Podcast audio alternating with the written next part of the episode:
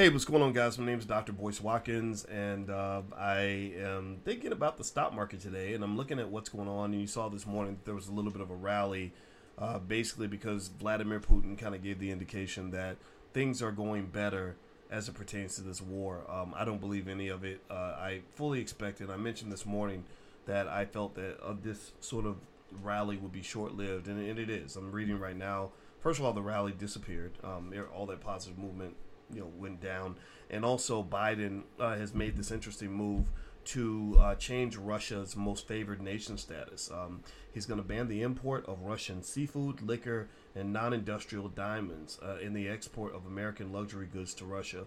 That's a big deal, and uh, it takes an act of, act of Congress to make this happen. Both sides of the aisle are in agreement that this is what needs to occur. So that's kind of bad for Putin. It's bad for Russia. It's bad for um, it's bad for in terms of things in terms of how this, this war is going to go. So what's really interesting here is I'm, I'm noticing this economic warfare, uh, the, the, these sanctions, this this apartheid. That's the bigger battle.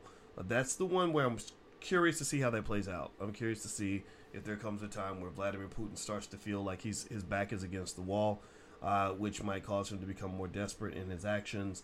And don't forget, you're talking about a country that has you know tons, hundreds, I think even thousands of nuclear weapons. That's very bad, just so bad.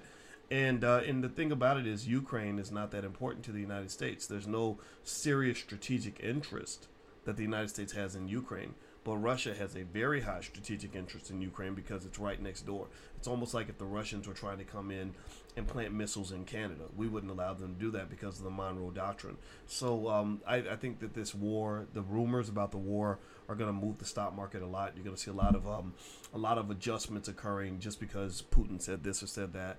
Uh, I wouldn't pay attention to any of it. If you see the market go down, like if you see some really bad news that pushes the market down, that's probably a good buying opportunity. Uh, the more fundamental measures that matter the most right now when it comes to the market are things like inflation uh, and consumer confidence. Those are the big numbers being released today. I would pay close attention to that uh, because there is uh, a, a strong belief now, a growing belief that stagflation has entered the conversation in a significant way. Stagflation is not what you want. That's where you have slowing economic growth and high inflation at the same time. Inflation, we know, isn't going anywhere. The question is, is the economy going to continue to grow at the rate that it's grown before?